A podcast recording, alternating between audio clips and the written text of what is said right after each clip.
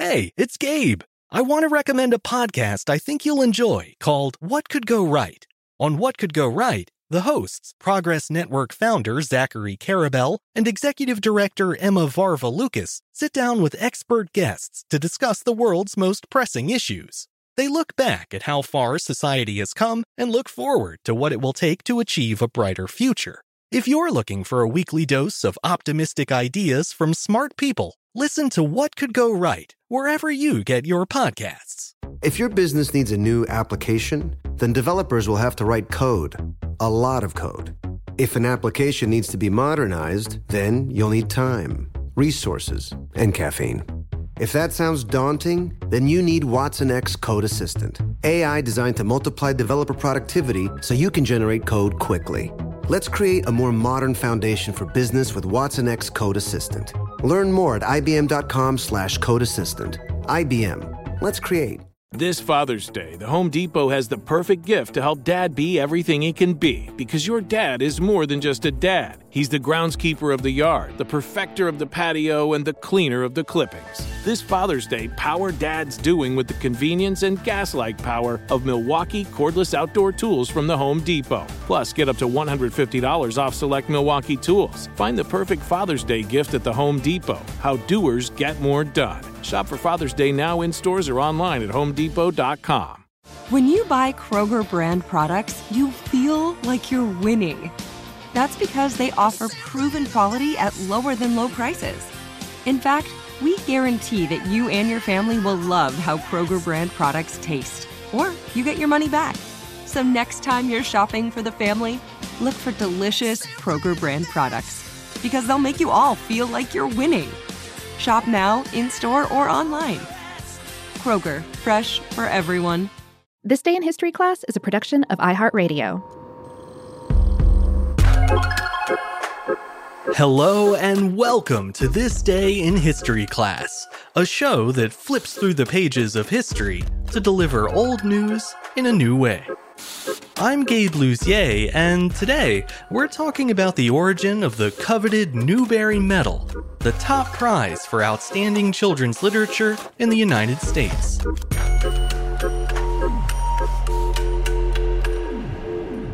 The day was June 27th, 1922. The Newbery Medal was awarded for the first time as a way to recognize excellence in children's literature. The inaugural winner was The Story of Mankind by Dutch author and illustrator Hendrik Willem van Loon. The Newbery Medal was the first award of its kind. Before its creation, no one had thought to honor a book aimed at children, as the genre wasn't considered real literature. The Newbery Medal was the brainchild of Frederick G. Melcher, a former bookseller and a lifelong bookworm who believed that, quote, a great nation is a reading nation. Throughout his long and varied career, Melcher did whatever he could to help keep the U.S. a reading nation.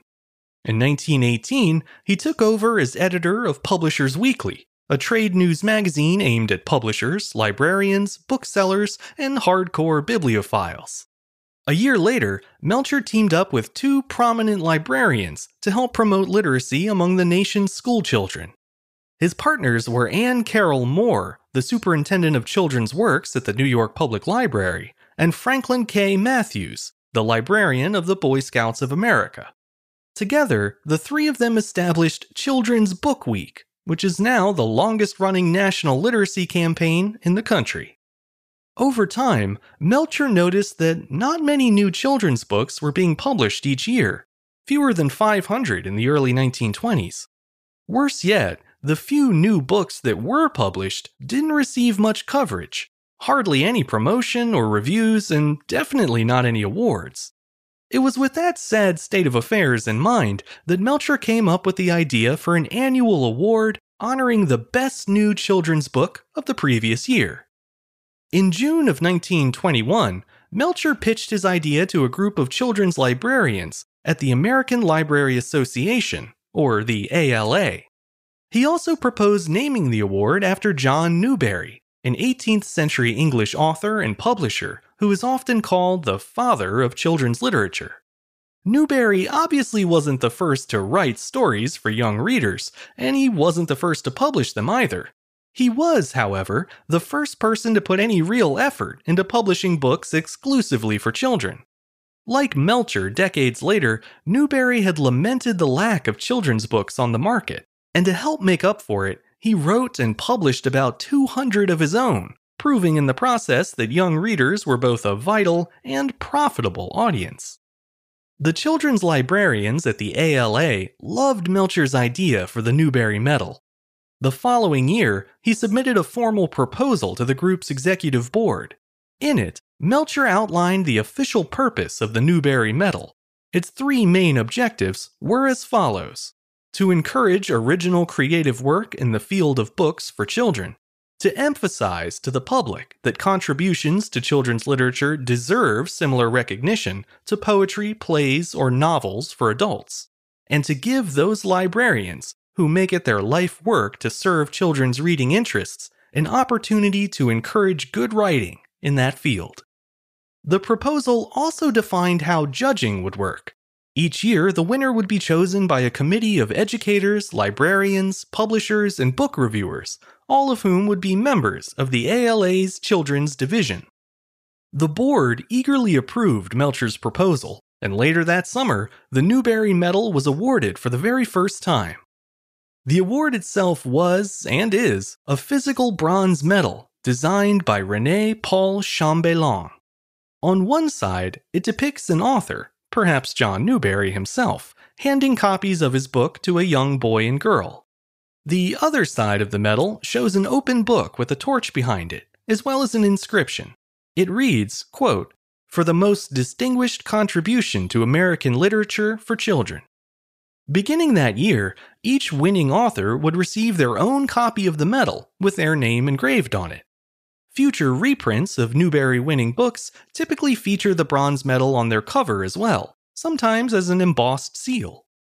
The award's recipient in 1922 was The Story of Mankind, a nonfiction history book written specifically for young readers.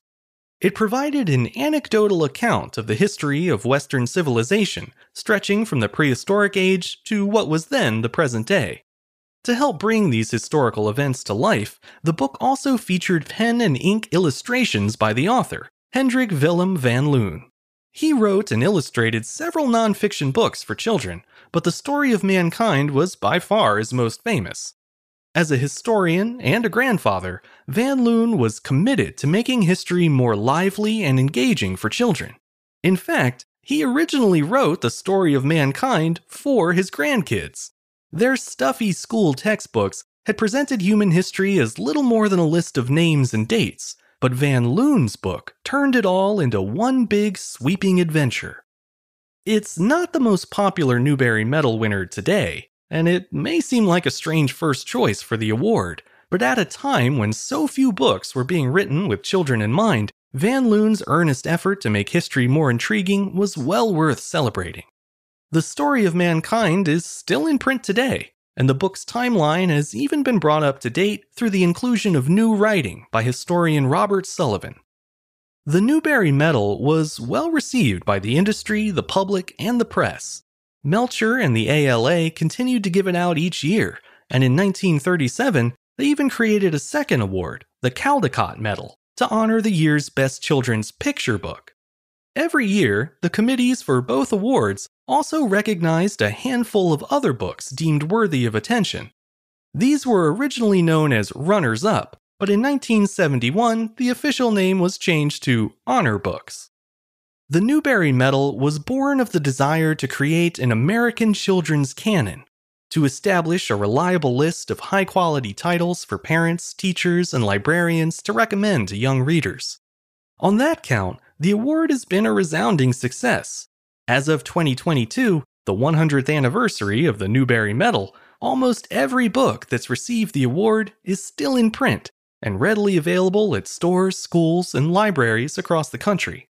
In the last few decades, Newbery winners have become much more reflective of the world we live in as well.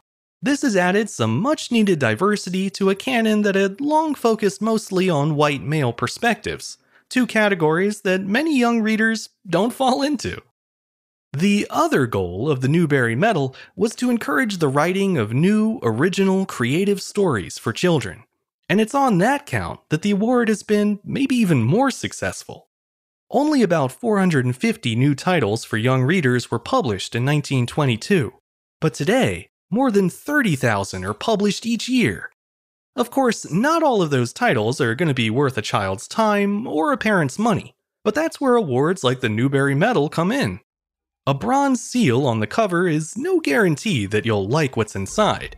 Some of the books are nearly 100 years old after all, but it's still a good starting point. After all, if you can't trust your librarian, who can you trust?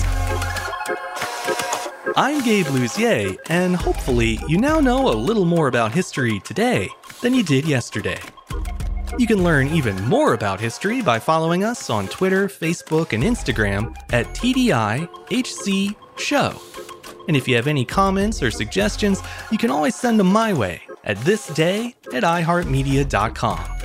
Thanks to Chandler Mayes for producing the show, and thanks to you for listening. I'll see you back here again tomorrow for another day in history class.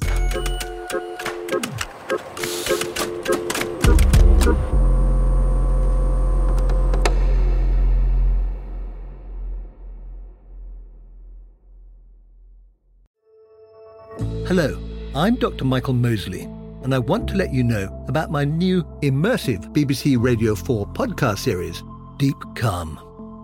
It's all about how to tap into and activate a remarkable system that we all have hardwired inside of us, our relaxation response. And it's been developed to be listened to at any time you want to really unwind.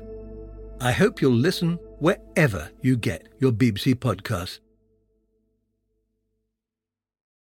What are you looking for in a new smart TV?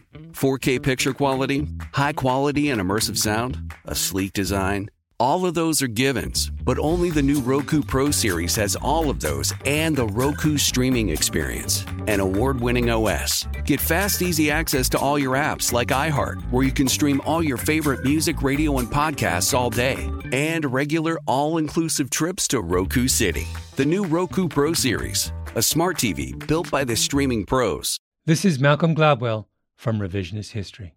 eBay Motors is here for the ride. With some elbow grease, fresh installs, and a whole lot of love, you transformed 100,000 miles and a body full of rust into a drive that's all your own. Brake kits, LED headlights, whatever you need, eBay Motors has it.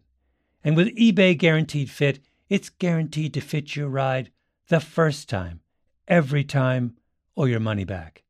Plus, at these prices, you're burning rubber, not cash. Keep your ride or die alive at ebaymotors.com.